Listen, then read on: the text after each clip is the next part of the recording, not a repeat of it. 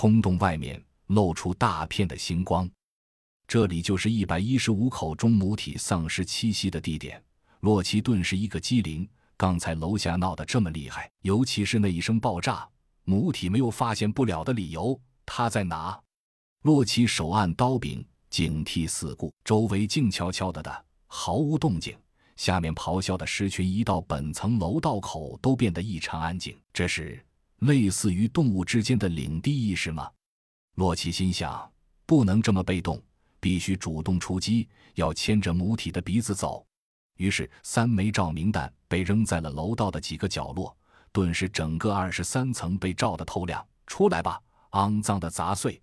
看到对面楼里亮起了照明弹，甄孝阳等三名精确射手立即打起了十二分的精神，右手食指按上了扳机，眼睛一眨不眨地透过瞄准镜望着对面楼里的风吹草动，没有。什么都没有，视野里一片空旷。母体呢？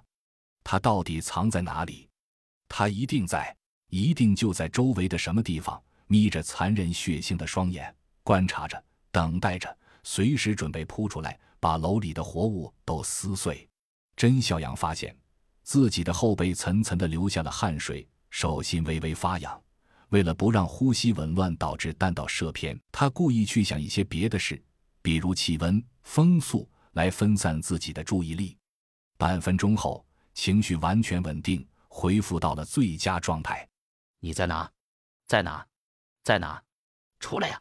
出来！出来！洛奇大吼一声，楼里传来阵阵回声。这是赤裸裸的挑衅。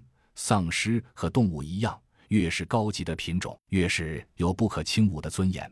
如果母体真的在这里，他没有被这样挑衅还无动于衷的道理。甄孝阳在步话机里听到了洛奇的叫声，他知道洛奇已经把步话机开关放到了自动上，为的就是那边的的动静能随时传递过来。